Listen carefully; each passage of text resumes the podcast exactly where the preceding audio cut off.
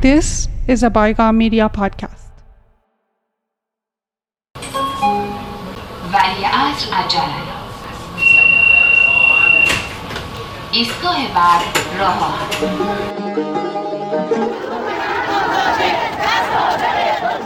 آقای قطبزاده را یک دفعه فرستادیم برای لیبی. دست امامو همیشه بوسیدم و همیشه میبوسم گفتن که این منزل محل بسیار مناسبی برای انسجام. دفعه آقای خمینی گفتن که صادق مستحق اعدام نیست. گفتن کی گفته اعدام؟ رگ اینا خون روسی جریان داره.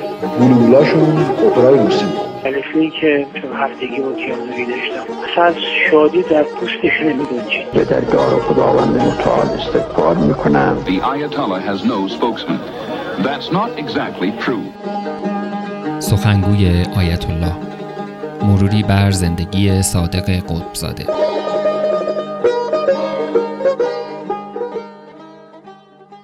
سلام. من محمود عزیمایی هستم اینجا تورنتوست و شما به اپیزود دوازدهم از فصل دوم پادکست رادیو دستنوشته ها با عنوان سخنگوی آیت الله گوش می دهید. در این اپیزود نقش صادق قطبزاده در اتفاقاتی که در پی درگذشت دکتر علی شریعتی در لندن تشییع جنازه و انتقال جسد او به سوریه اتفاق افتاد را برایتان مرور خواهم کرد.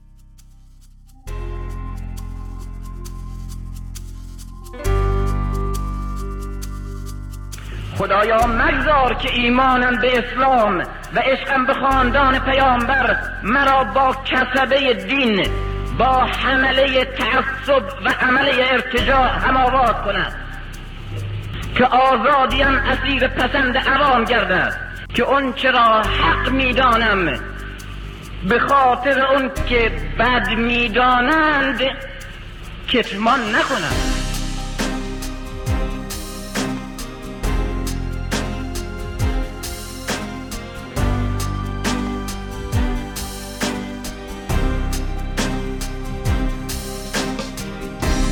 خدایا رحمتی کن تا ایمان نام و نان برایم نیاورد.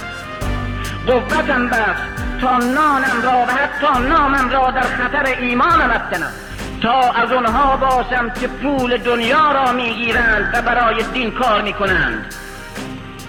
نه از اونها که پول دین می‌گیرند و برای دنیا کار از اواسط سال 1351 با بسته شدن بیش از پیش فضای سیاسی در ایران فشار بر فعالان سیاسی بیشتر شد. سخنرانی های دکتر علی شریعتی در حسینیه ارشاد تعطیل و شریعتی به زندگی مخفی روی آورد.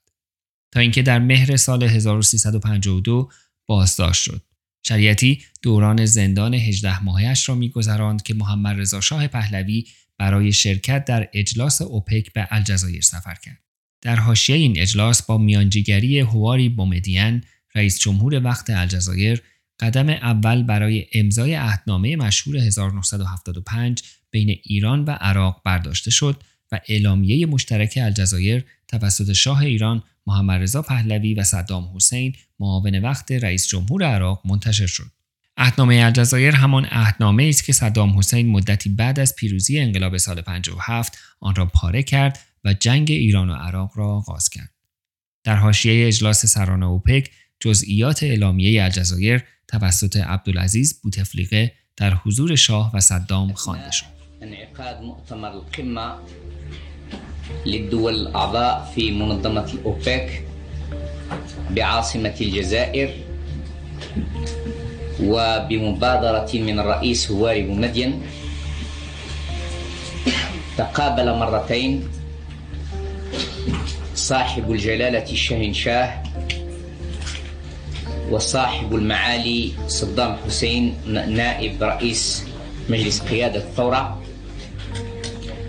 وأجريا محادثات مطولة حول العلاقات بين العراق به نظر می آید در پشت پرده همین دیدارها و توافق ایران و عراق عبدالعزیز بوتفلیقه وزیر خارجه الجزایر درخواست آزادی علی شریعتی از زندان ساواک را با شاه مطرح می کند. تاریخ اعلامیه مشترک الجزایر 15 اسفند 1353 است و شریعتی دو هفته بعد در شب نوروز از زندان آزاد می شود. به استناد خاطرات ابراهیم یزدی صادق قطبزاده نقش اصلی در راضی کردن بوتفلیقه برای مطرح کردن درخواست آزادی شریعتی از شاه را داشته است. در سفر شاه به الجزایر با اقداماتی که دوستان پاریس به خصوص صادق قطبزاده انجام داد، بوتفلیقه وزیر امور خارجه از طرف بومدین رئیس جمهوری الجزایر از شاه رسما آزادی دکتر شریعتی را درخواست کرد. درخواست بوتفلیقه معطوف به ارتباط بود. شریعتی در زمان تحصیل در فرانسه با جبهه آزادی بخش الجزایر و FLN ارگان این جبهه همکاری می کرد. بعد از پیروزی جبهه آزادی بخش، بوتفلیقه وزیر امور خارجه بود که شاه برای امضای تفاهم نامه با صدام حسین به وساطت الجزایر به آن کشور رفت. از این فرصت استفاده شد و بوتفلیقه آزادی دکتر شریعتی را از شاه درخواست کرد. شریعتی به این ترتیب از زندان آزاد شد. به گفته ابراهیم یزدی دکتر علی شریعتی بعد از آزادی از زندان به او در آمریکا و به صادق قدساده در پاریس پیغام می‌دهد که می‌خواهد از ایران خارج شود. صادق قدساده از دو طریق برای دعوت او به خارج از کشور و خروج رسمیش اقدام می کند. یکی از طریق دانشگاه الجزایر و دیگری دانشگاه الازهر قاهره به عنوان استاد مدعوف. از خاطرات ابراهیم یزدی بشنوید. برای ما به خارج پیغام داد که دیگر نمی‌تواند در ایران بماند. تاب و تحمل تنفس در فضای بسته را ندارد. صادق قطبزاده از پاریس با من تماس گرفت و با هم مشورت کردیم که چه کنیم. قرار شد صادق قطبزاده هم با مقامات الجزایر صحبت کند و از آنها بخواهد که دانشگاه الجزایر از دکتر شریعتی برای تدریس در آن دانشگاه از او دعوت کنند. همزمان با دانشگاه الازهر نیز تماس بگیرد و سعی کند آنها را برای دعوت از دکتر شریعتی قانع سازد. همزمان به دکتر شریعتی پیغام دادیم که اگر او بتواند از مرز افغانستان خارج شود ما برای سفر او به اروپا گذرنامه تهیه خواهیم کرد. در حالی که صادق قطبزاده کار دعوت از او را با الجزایر و الازهر پیگیری می کرد، دکتر شریعتی تهران را به مقصد مشهد به منظور بررسی امکان خروج از مرز افغانستان ترک کرده بود. اما شریعتی نیازی به خروج پنهانی از مرز افغانستان و با لباس زابولی پیدا نکرد. از صادق تبا تبایی بشنوید. در شناسنامه شریعتی بود علی مزینانی شریعتی. به ذهنش می‌رسه که دوستان رو بگی در مشهد برن در قسمت گذرنامه به نام فرمی که پر می‌کنن علی مزینانی پر کنند برای گذرنامه نهایتا برای خودش و سوسن و سارا دختراش در مشهد نام مزینانی گذرنامه صادر میشه شریعتی بعد از گذر از چند کشور و توقفی در فرانسه و دیدار با صادق تباتبایی موسی صدر و صادق قدسزاده به لندن رفت و در آنجا درگذشت عبدالکریم سروش که در آن زمان در لندن زندگی می کرد یکی از اولین کسانی بوده که بعد از خبر درگذشت شریعتی خودش را به محله درگذشتش میرساند. دو تا دختر مرحوم دکتر که آمده بودند اون موقع بسیار نوجوان بودند مثل دو تا گنجشک پشمرده لباس های مشکی پوشیده بودند و کنار دیوار ایستاده بودند. سراسر رخسارشون رو غم پوشانده بود. ما وارد اون اتاق شدیم و تخت خوابی رو که شب مرحوم دکتر اونجا خوابیده بود به ما نشان دادن. گفتن که تا دیرگاه با ما نشسته بود و سخن می گفت تازم از راه رسیده بود. علا رقم خستگی نشست و نشست و چای خورد و تعریف کرد و سخن گفت و سیگار کشید و غیره و تا نزدیک سحر. وقتی که می‌شد نماز صبح به خانه از آن گفته بودن نمازش رو خوند و گفت که برای استراحت می‌روم و رفت به اتاق خود که بخوابه. بچه ها میخوابن و صبح طبق معمول خب پدر دیر پا میشه اقدامی نمی‌کنن اما دیگه رفته رفته به ساعت ده و یازده که می‌رسه در اتاق باز می‌کنن میرن می‌بینن که متاسفانه وسط اتاق آرمیده و جان داده هنگام صبحانه خوردن اهل خانه منتظر مرحوم دکتر بودن که بیاد و در صبحانه با اونها شرکت کنه و می‌گفتن که نیامد و دیر کرد و صدا کردیم. جوابی نیامد در حال به اتاق او رفتیم. گفتن که همین که وارد اتاق شدیم دیدیم که دکتر از با چهره با رو به زمین افتاده. حتی به ما نشون دادن اون نقطه از موکت اتاق رو که این ساییدن بینی دکتر به اونجا آثارش هنوز آشکار بود. می‌گفتن که کاملا معلوم بود که هنگامی که از تخت می‌خواسته بیاد پایین قلبش درد گرفته دست روی قلب گذاشته اما دیگه نتونسته پایین بیاد و از همونجا با صورت به زمین خورده بود. اینها متوجه نشده بودن. به حال با دیدن این وضع بلافاصله آمبولانس صدا زده بودن. آمبولانس اومده بود و در محل معاینه کرده بود. می‌گفت به ما گفتن 15 دقیقه است که جان سپرده. پزشکی قانونی زود مراجعه می‌کنن و معلوم میشه 4 5 ساعتی است که فوت کرد ولی به سرعت رو به بیمارستان ساوثهمپتون رسانده بودند که ما هم به سرعت رفتیم بیمارستان ساوثهمپتون. و دکتر رو به سردخانه برده بودن و ما رو به سردخانه راه نمی‌دادند. من کارت دانشجوییم همراه بود همراه هم بود. چون روی کارت دانشجویی من نوشته بودن دکتر فلانی این رو که دیدند تصور کردن من طبیبم. و گفتن بله شما اجازه دارید که وارد سردخانه بشوید همراه با دوستان وارد سردخانه شدیم. و دو تا کشو بود که کشیدند که جنازه دکتر رو نشانه ما بدن. کشوی اول که به اشتباه کشیده بودن جنازه یک زن بود. اینا رو میگن چون تمام خاطراتش خیلی واضح الان در ذهن من هست. و اون کشو رو بستن و کشوی بعدی رو کشیدن که جسد مرحوم دکتر بود. بسیار بسیار آرام خوابیده بود. من کمتر چهره آرامی حقیقتا این چنیده بودم. موهای سرش بسیار بلند شده بود تا روی شونه هاش ریخته بود. و فوق العاده آرام خوابیده بود. آقای میناچی که همراه ما بود جلو رفت.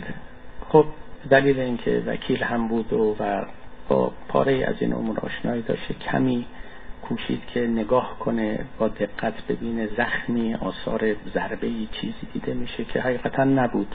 خیلی چهره معمولی اصلا گرفته بود در هم رفته نبود. و چشمها بر هم و در یک خواب ناز ابدی فرو رفته. به گفته عبدالکریم سروش صادق قدسزاده به همراه وی و ابراهیم یزدی در مراسم قسل پیکر دکتر شریعتی در لندن حضور داشته. اما ابراهیم یزدی در خاطراتش به جای قطبزاده از حسن حبیبی اسپرده است. وقتی که قصه شستن دکتر شریعتی که خود صادق قطبزاده حضور داشت صادق بود و دکتر یزدی من بودم و آقای مشاهد شبستری که در یکی از مساجد لندن جسد مرحوم دکتر شریعتی رو شستشو کردیم. جنازه مرحوم دکتر رو بردن دیگه اون جسد نبود. سر تا پای او رو شکافته بودن. تمام بدن و شکم تمام سر. و همه شکافته شده بود نمونه برداری شده بود و بررسی های طبی شده بود. البته مشکوک بود کالبوت شکافی نشد. بیمارستان سوتمتون گزارش خیلی مفصل طبی داد در باب مرگ دکتر و در حقیقت گفته بود که چیز مشکوکی دیده نشده است و مرگ او بر اثر به قتل رسیدن دسیسه زهر دشنه چیزی از این قبیل نبوده و به نظر می آمد که به مرگ طبیعی از دنیا رفته. مرگ طبیعی یعنی با سکته. اتفاقا همون روز صبح که به ساوثهمپتون رفتیم و برای اولین بار با جای خالی مرحوم شریعتی روبرو شدیم و بعدا به بیمارستان رفتیم. در همون اتاقی که مرحوم دکتر بوده بود سطلی بود که شاید در اون سطل نزدیک چهل تا تسیگار بود. یعنی در همون مدت کوتاه مقدار زیادی سیگار کشیده بود. در حال کالبچه کافی مبسوطی کرده بودند و گزارش طبی مفصلی هم دادن. و علا حال نشانه دیده نشد. احسان شریعتی پسر علی شریعتی در مصاحبه‌ای درباره کالبوچکافی پدرش گفته است. مشکل این بود که اگه کالبوچکافی ما تقاضا می‌کردیم آنکت پلیسی می‌شد یعنی پلیس در دست می‌گرفت و چون روابطی خوبی با این دولت ایران داشت دولت ایران هم یکی فرستاده بود که جسد بگیرن و به ایران برگردونن و به اصطلاح خودشون مراسمی بذارن و چیز کنن مثل منطقه جریان بکنن بلا فاصله هم بعد از این که اعلام شد که شریعتی فوت کرده دست به کار شدن که جنازه رو به ایران بیارن. در روزنامه ها ایران شروع کردن تجدیل که جنازه به ایران منتقل خواهد شد و تجدیل رسمی و تشییع رسمی خواهد شد. ما که خبردار شدیم همه رفتیم به لندن. از حسینی ارشاد آقای دکتر میناچی آمده بود. آمد در اون مدت. و گفتیم چه کنیم که این وضع پیش نیاد. سفارت هم دست گذاشته بود که یک ایرانی اینجا فوت کرده متولی هم نداره. بنابراین وظیفه سفارته که جنازه رو تحویل بگیره. صادق قدساده در ویژهنامه مجله سروش به مناسبت سالگرد شریعتی در اردیبهشت سال 1358 در مقاله‌ای با عنوان با شریعتی در پایان راه نوشته برای اینکه طرح تبلیغی رژیم به مرحله اجرا در نیاید و بهانه قانونی برای نگهداری جنازه در انگلیس داشته باشیم با آقای دکتر ابراهیم یزدی در آمریکا تماس گرفتم تا احسان فرزند بزرگ شهید دکتر علی شریعتی را که در آمریکا بود به انگلیس روانه کند. قدساده بعد ادامه می دهد برای تسریع کار با چندین مرجع بین المللی به خصوص مجلس عوام انگلیس تماس گرفتم که جنازه کالبوت شکافی شود چون با این کار می توانستیم هم مجوزی برای نگهداری چند روزه جنازه داشته باشیم و هم با تمام سازمان های زی صلاح در مورد واگذاری جنازه به احسان شریعتی تماس برقرار نماییم. گشتیم احسان رو پیدا کردیم. در امریکا خوشبختانه 18 سالش تمام شده بود. او تماس گرفت که بیاد اطلاع داد که جنازه رو نگه دارید. و میام جنازه پدرم رو تحویل بگیرم. این رو ما دیگه ازش غنیمت دانستیم. فردای اون روز بود که خب تشییع شد و چنان که در بعضی از خاطرات خودم هم آوردم تابوت توهی رو در مقابل جمعیت حرکت می‌دادند و جنازه در اون نبود. از دستبرد مأموران امنیتی رژیم خائف بودند ایام بسیار نادر و عجیبی بود چون سران و اپوزیسیون رژیم در لندن جمع شده بودند از بنی صدر و صادق تبا تبایی و صادق قطب ساده و ابراهیم یزدی و حسن حبیبی و آقای ناصر میناچی و و شاید کسان دیگری هم که اکنون به یاد نمیارم که بین اینها خب اختلافاتی هم بود. به یاد دارم که در خانه در چست وورف رود اونجا در شمال لندن اینا گرد آمده بودن. و با هم مذاکره می‌کردن از پوران شریعت رضوی همسر علی شریعتی بشنوید. جلوی پای آقای موسی باز میشه چون اون مجمع مثل آقای دکتر یزدی و صادق مرتضاده صادق فرمتقایی این آقایون که خیلی با آقای موسی مرتبط بودن به خصوص آقای صادق فرمتقایی که لطف کرده در تلاش که علی رو ببرن زینبیه علی امیر حسینی که در آن زمان دانشجو بود و بعدتر از نزدیکان ابوالحسن بنی صدر اولین رئیس جمهور ایران شد هم شاهد این گفتگوها بوده است. یه اختلاف نظری بود به اینکه مرحوم شریعتی رو به ایران ببرن و که ممکن اونجا موجب همین بهانه ایجاد حرکتی بشه در ایران یا نبرن اختلاف بود بین آقای بنی صدر و آقای دکتر تریزاده و آقای یزدی و شود که مرحوم قدس داده و خب مرحوم قدس داده و یزدی هر دو جانبدار این بودن که ببرن به سوریه و در زینبیه ایشون دفت بکنن. آقای بنی صدر و آقای دکتر تریزاده معتقد بودن که اگه الان فرصتیه که جنازه به ایران بره شاید اینجا باعث حرکتی بشه. این هر شود که سکوت سیاسی اجتماعی در ایران باعث بشه شکسته بشه. محمد جعفری از نزدیکان ابوالحسن بنی صدر و سردبیر روزنامه انقلاب اسلامی که در آن روزها در آلمان دانشجو بود برای درگذشت شریعتی راهی آلمان شده بود. بحث بود که آیا جنازه مرحوم شریعتی رو بفرستن تهران ایران یا نجف یا به اصطلاح سوریه. اولا سوریه مطرح نبود. تا اونجا که من اطلاع دارم. ما که عضو های اسلامی بودیم من به خصوص از لندن با آقای صادق تباطی تلفن کردم فشار آوردم که چرا جنازه رو نمیفرستید ایران؟ گفتن ایران خطر داره نمی‌دونم. شروع کردن یه توجیهاتی کردن با وجودی که خانم شریعتی به شدت مخالف بوده پدرش هم مخالف بوده حتی. آقای یزدی در خاطراتش گفته که خانم شریعتی مخالف بود. ابراهیم یزدی در جلد دوم خاطراتش به این مسئله اشاره کرده است. در مورد محل خاکسپاری جنازه دکتر اختلافهایی بروز پیدا کرد. همسر آن شهید اصرار داشت که جنازه برای خاکسپاری به ایران منتقل شود. وقتی ایشان وارد لندن شدند به شدت ناراحت بودند. اما تحویل جنازه به ایران یعنی دادن امکان به دولت ایران که با برگزاری مراسم رسمی اولا تایید کند که خروج او از تهران با موافقت خود آنها بوده است. و ثانیا ادعاهای مخالفین شریعتی را که او با ساواک همکاری می کند تایید شود. برخی دیگر از دوستان از جمله مرحوم محمد منتظری اصرار داشتند که به جای زینبیه جنازه در نجف به خاک سپرده شود. اما این نیز چند ایراد اساسی داشت. اولا هیچ کس مطمئن نبود که مقامات دولت عراق جنازه را که برای هم تحویل می‌گیرند به دولت ایران تحویل ندهند. ثانیا با توجه به هیاهوها و جنجالهایی که جمعی از روحانیون علیه شریعتی به راه انداخته بودند و نامه هایی که مرحوم متحری درباره شریعتی به آقای خمینی نوشته بود و مذاکراتی که با ایشان در لندن داشتم که در صفحات بعد آن را شرح داده ام احتمال اینکه آقای خمینی برای نماز جنازه حاضر شوند بسیار بعید بود.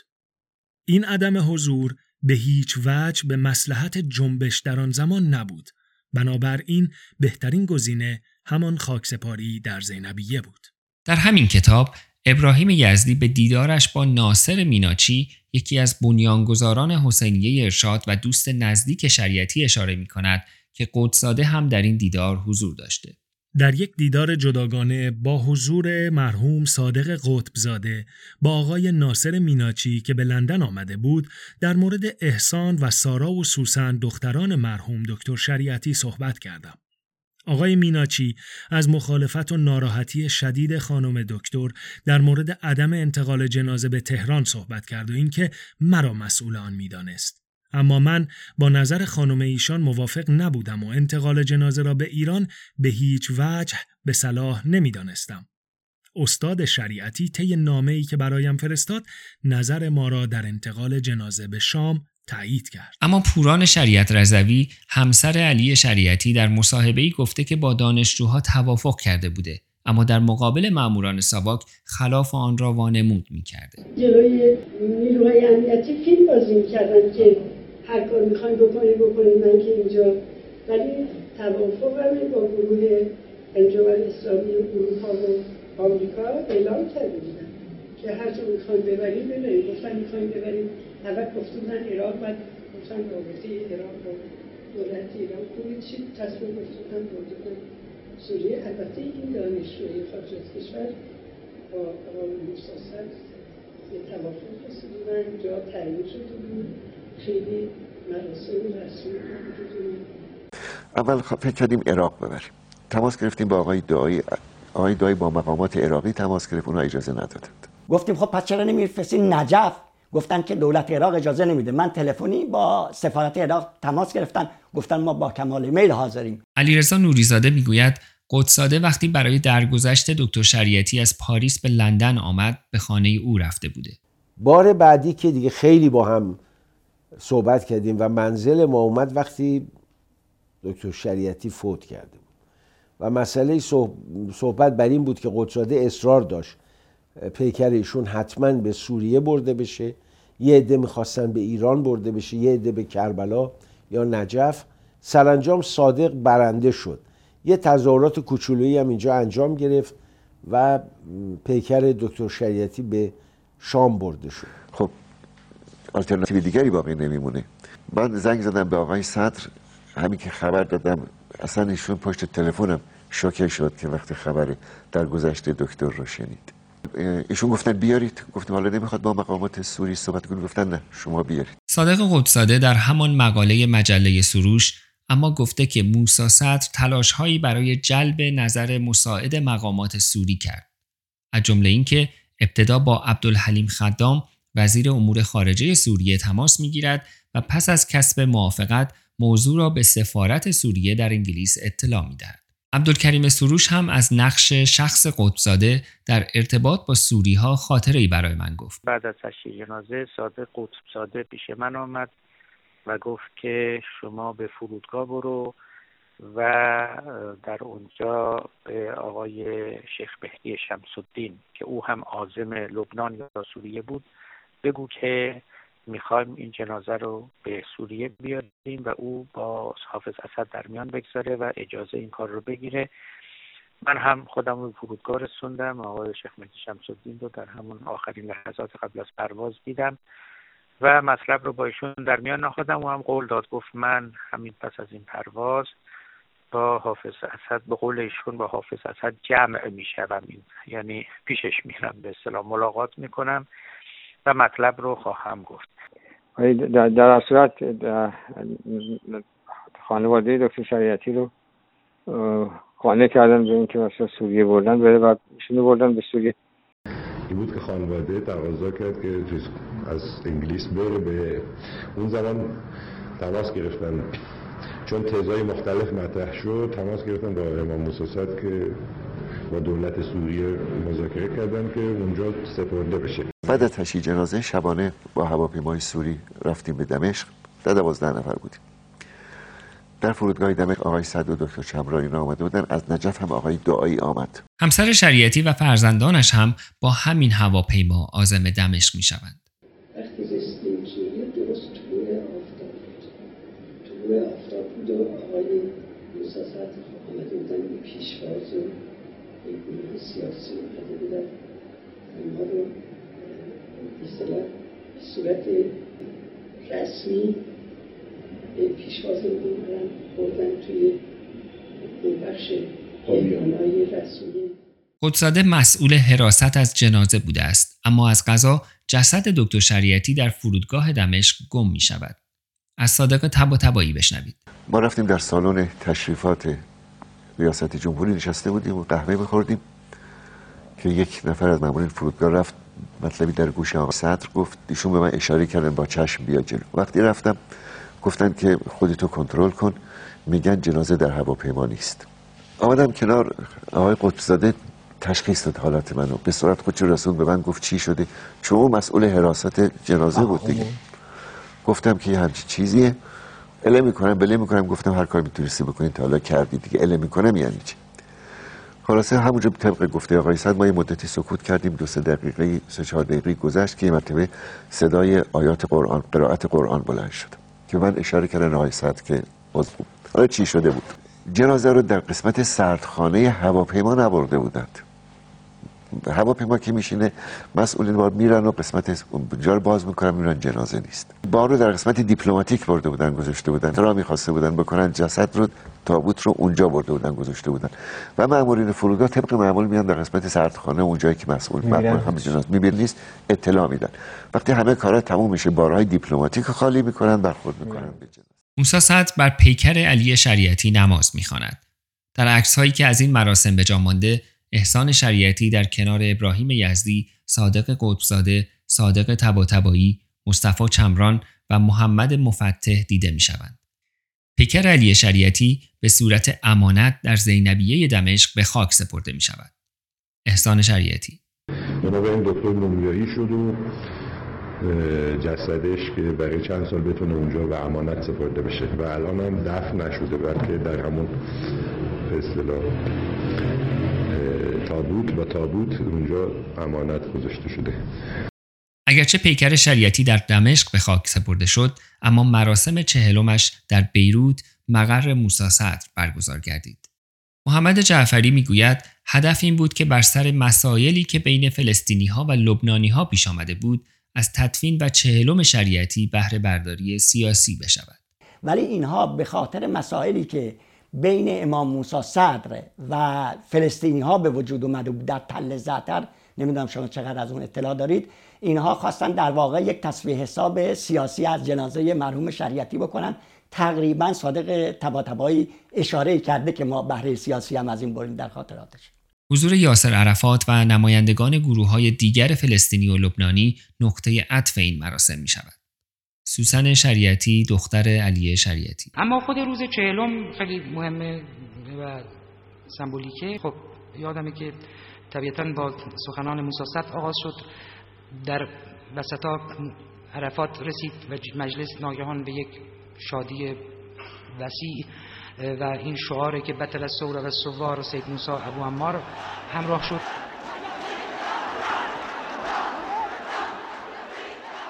جمعیت پا می‌زد دست میکوبید و معلوم بود که براش یک اتفاق بزرگه و بعدها معلوم شد که اتفاق بزرگ آشتی یا نزدیکی اون یا دلخوری هایی است که بین جنبش عمل و فتح صورت گرفته.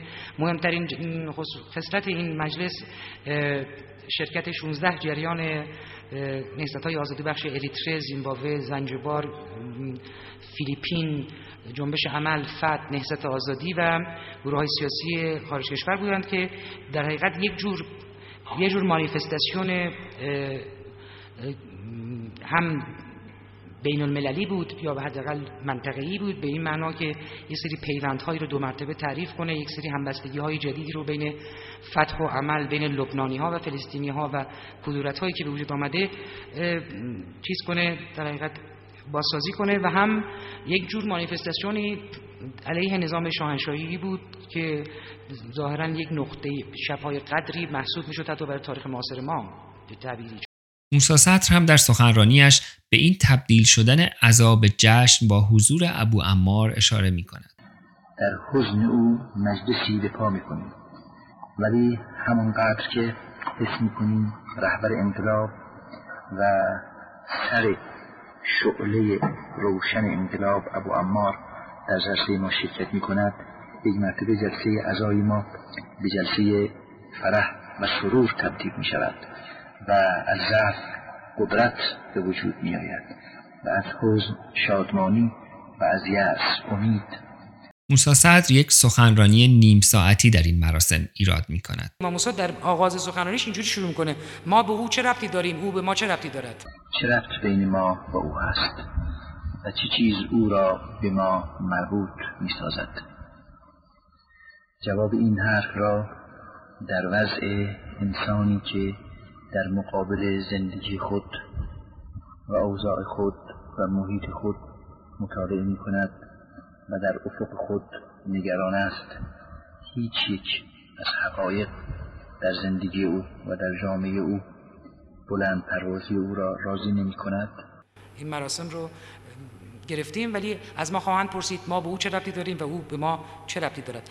که به همین دلیل که بعد که عرفات آمد او پشت تریبون این اشاره کرد که او نه یک فلسطین ایرانی بلکه فلسطینی عربی لبنانی و جهانی است و پرونده رو از ایران خواست از سطح ایران خارج کنه که خیلی جنجال های بعدی به وجود نیاد. حتی حتی من بعدها آقای قدساده خیلی عصبانی بود یادم یک ماه بعد از اون مراسم گذشته بود که در اثر فشارهای دولت شاهنشاهی عرفات پس گرفته بود. گفته سر ما هم کلا گذاشته. آقا موسی صد گفته بیا اینجا. اینو شنیده بودم. چهلم شریعتی در بیروت مراسم پرسر و صدایی می شود و برای روابط سیاسی دولت ایران و لبنان مشکلاتی ایجاد می کند. اون روز به حال یه حادثه خیلی مهم بود کلی درجبش دعوا شد و از دولت لبنان بگیرید تا گفتم پارلمان لبنان تا وزرا توسط دولت شاهنشاهی توبیخ شدن به خاطر این مراسم حکومت ایران تلاش می کند تا به دولت لبنان فشار وارد کند تا صادق قطبزاده و مصطفی چمران را پس از این مراسم در بیروت بازداشت و تحویل ایران دهد. موسی صدر در نواری که از او به جا مانده است به این قضیه اشاره کرده است. همه این رو داشت سفیر ایران که بتونه آقای قطبزاده رو به واسطه بعضی از مزدوران دست راستی ها دستگیر بکنه. ولی خب این لقمه برای دهن او و برای دهن خود لبنان هم دولت لبنان هم زیادی بود. در مراسم چهلم شریعتی پس از شیخ محمد یعقوب موسی صدر نماینده اریتره و یاسر عرفات قدساده پیام نهضت آزادی را خوانده بود و در آن به شاه حمله کرده بود. از مصطفی چمران بشنوید. چهلم شهادت دکتر شریعتی آن نطق بزرگ و آتشین را در مقابل ابو عمار صادق قبزاده ایراد کرد و بعد از این نطق بود که دستگاه جاسوسی لبنان به آقای صدر رجوع کردند که به طور تصادف من هم در دفتر ایشون حضور داشتم. رئیس سواک لبنان از آقای صدر خواست که دولت ایران درخواست کرده است که دو نفر را فورا کت بسته باید به ایران بفرستد. یکی صادق قطبزاده است. و دوم این حقیری که با شما سخن می‌گوید.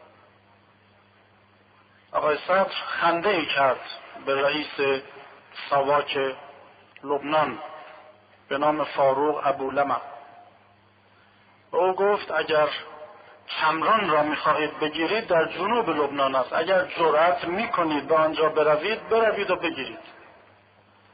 و قدزاده هم به سوریه رفته است و بنابراین فعلا در لبنان نیست. در حالی که قدزاده در لبنان بود و همان شب خود آقای صدر قدزاده را در ماشین خود گذاشت و از مرز سوریه به سلامت به سوریه برد و او از آنجا به پاریس رفت سوسن شریعتی در همین سخنرانی یادواره موسی صدر از درگیری های گروه های مختلف طرفداران شریعتی در لندن و در مراسم تشییع جنازه شریعتی یاد می کند و با تردید از صادق قدساده هم اسم می‌برد. به یاد میارم که در همون روز سوم که در لندن مراسم برگزار شد.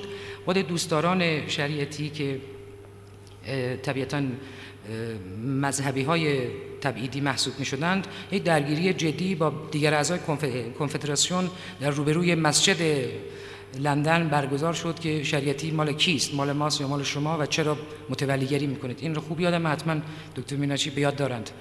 و اسم ببرم بر نبرم. بله می‌برم. فکر می‌کنم حتی صادق قدزاده بود که کتش در آورد و درگیر شد با اعضای دیگه کنفدراسیون که شما اصلا اجازه ورود به این مراسم ندارید و در نتیجه یک کشمکش اینجوری بود که شریعتی مال کیست و چگونه باید بر سرش بحث کرد. شریعتی خیلی زود از سوی طرفدارانش به لقب معلم شهید مشهور شد. اگرچه هیچ وقت دلیل محکمی برای اینکه ساواک او را به قتل رسانده باشد به دست نیامد محمد جعفری می‌گوید از همان روزهای اول با فشار نهضت آزادی خارج از کشور واژه شهادت شریعتی در اطلاعیه ها مورد استفاده قرار می گرفت. و اولین بار هم اتحاد انجمنهای اسلامی اتحاد در سوگ شریعتی و از پس فردا بر اثر فشار نهضت آزادی خارج از کشور گفتن شهادت شریعتی و اون رو عوض کردن و بعد طبیعتا قصه های بسیار زیادی که مرگ او شهادت او مرحوم شریعتی شهید شریعتی این بحثان بود از اونجا که همچنان سی ساله که بالاخره شری... مرحوم شریعتی یا شهید شریعتی. محمد تقی شریعتی پدر علی شریعتی هم در مراسم بازگشایی حسینیه ارشاد چند ماه پس از پیروزی انقلاب با ذکر خاطره ای از آخرین سفر علی شریعتی به مشهد به باور کشته شدن پسرش توسط ساواک سهه گذاشت. در همین سفری که آمد به مشهد و به من خبر ندادم ولی با دیگر اقوام خداحافظی کرد.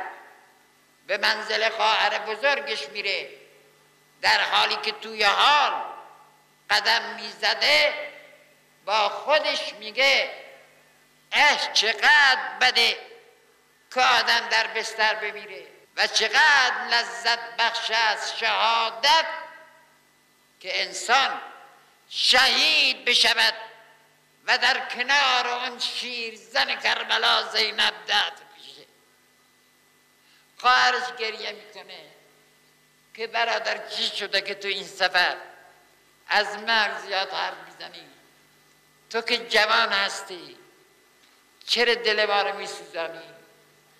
میخنده میگه خواهر از مرگ نباید ترسی این یک آرزوی بود من کردم.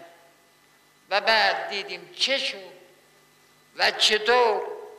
وقتی که از اینجا بی خبر رفت این اولش نکردم. و تمام چیزهاش که ازش گرفتم منحصرا جانش مون که از این مملکت خارج کرد. تا جانش را هم در راه عقیدهش در راه ایمانش. یکی از نزدیکترین دوستان صادق قدساده که اینجا او را به نام الف می‌شناسیم می‌گوید که بعدها از قدساده پرسیده آیا واقعا ساواک دکتر شریعتی را به قتل رسانده؟ من از آقای قدساده پرسیدم که راسته که ساواک دکتر شریعتی رو کشت خندی گفت نه دکتر شریعتی در لندن سکته کرد. گفت نه من خودم بودم که این شایعه رو درست کردم. برای اینکه اون زمان ما از هر وسیله‌ای که پیش می اومد می‌خواستیم استفاده کنیم که به شاه صدمه بزنیم و حکومتش رو سستر کنیم که بالاخره شاید یه روزی موفق بشیم. حتی بردنش تصمیم بردنش به سوریه و دفنش در فاطمیه و زینبیه. تصمیم خود من بود. آقای قطبزاده خیلی در استفاده از میدیا و وسایل ارتباط جمعی و این حرفها باهوش و کاردان بود و به خوبی استفاده می‌کرد اتهام دخالت ساواک در مرگهای مخالفان شناخته شده رژیم شاه به شریعتی محدود نمی شود. شایعه قتل سمد بهرنگی را جلال آل احمد بر سر زبانها انداخت. علت مرگ خود جلال که افراد در مصرف مشروبات الکلی و سیگار بود هم به ساواک نسبت داده شد. اینکه انجمنهای اسلامی دانشجویان و نهضت آزادی خارج از کشور هم خواسته باشند از سکته قلبی علی شریعتی با یک تاکتیک سیاسی علیه شاه و ساواک استفاده کرده باشند مسئله عجیبی نیست. همچنان سال هاست که این بحث اینکه شریعتی شهید بود یا مرحوم شهید چیست که حالا چون باز خود اینا های تخصصی که علما بلدن شهید چیست و آیا شریعتی شهید یا نیست مرحوم یا مرحوم نیست؟ و اصلا چجوری است؟ فرمودن در یک متری یه خاک شریعتی قرار گرفته یعنی هنوز کاملا به خاک سپرده نشده. و احتمالا همین قصه و شاید زیباتر برای ما صدر به وجود آمده و این پرسش سی ساله که هست نیست رفته یا نرفته. و من فکر می‌کنم تنها راه حلش همینه که مثل ما رفتار کنند خانواده موسی و اینکه این آخرین خبر رو که مرگ بزرگی است به برون نیارند و دنبال پاسخش هم نباشند. به این ترتیب همچنان زنده خواهند ماند. متشکرم. برای این اپیزود از احسان و سوسن شریعتی درخواست مصاحبه کردم. جوابی از احسان شریعتی نگرفتم و سوسن شریعتی هم پاسخ داد که شخصا از مصاحبه های مربوط به مستندات پرهیز دارد. لازم است از مؤسسه فرهنگی تحقیقاتی امام موسی صدر که فایل کامل سخنرانی سوسن شریعتی در همایش طلوع ناتمام را در اختیار من گذاشت تشکر کنم. همینطور از علی رضاییفر و صادق که در این اپیزود به عنوان گوینده با رادیو دستنوشته ها همکاری داشتند. ترانه پایانی این اپیزود ای شهید زنده جاویدان است که در سال 1358 به یاد علی شریعتی ساخته شد.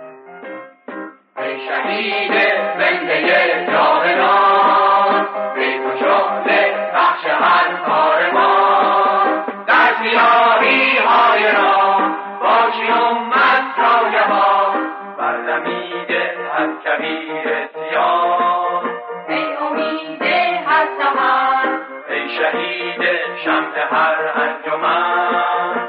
ای تو فرزند وطن باشی تو ای شهید شاهد به راه خود بر راه مردمان باشد سرور حق در جان تو روان نور شریعتی شریعتی شریعتی.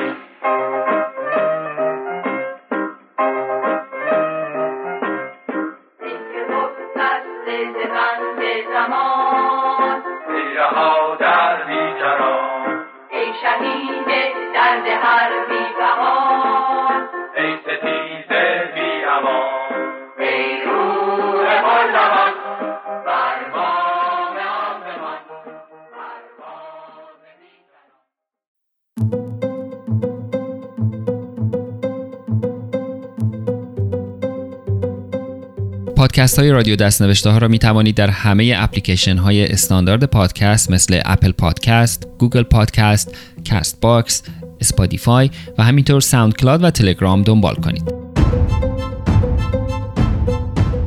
در تلگرام با at رادیو دستنوشته ها به انگلیسی و در اپلیکیشن های پادکست با جستجوی رادیو دستنوشته ها به فارسی و یا ازیمایی به انگلیسی به راحتی این پادکست ها را پیدا خواهید کرد. اگر خارج از ایران زندگی می کنید و مایلید با حمایت مالی از رادیو دستنوشته ها به استقلال و بقای این پادکست کمک کنید سری به سایت gofundme.com دستنوشته ها بزنید که در آن می توانید از جزئیات کمک های دریافت شده و نظرات حمایت کنندگان هم با خبر شوید.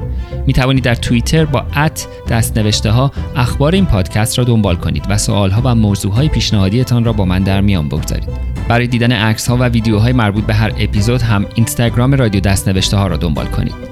آدرس وبسایت رادیو دستنوشته ها که همه این اطلاعات را یک جا در اختیار شما می‌گذارد رادیو.دستنوشته است.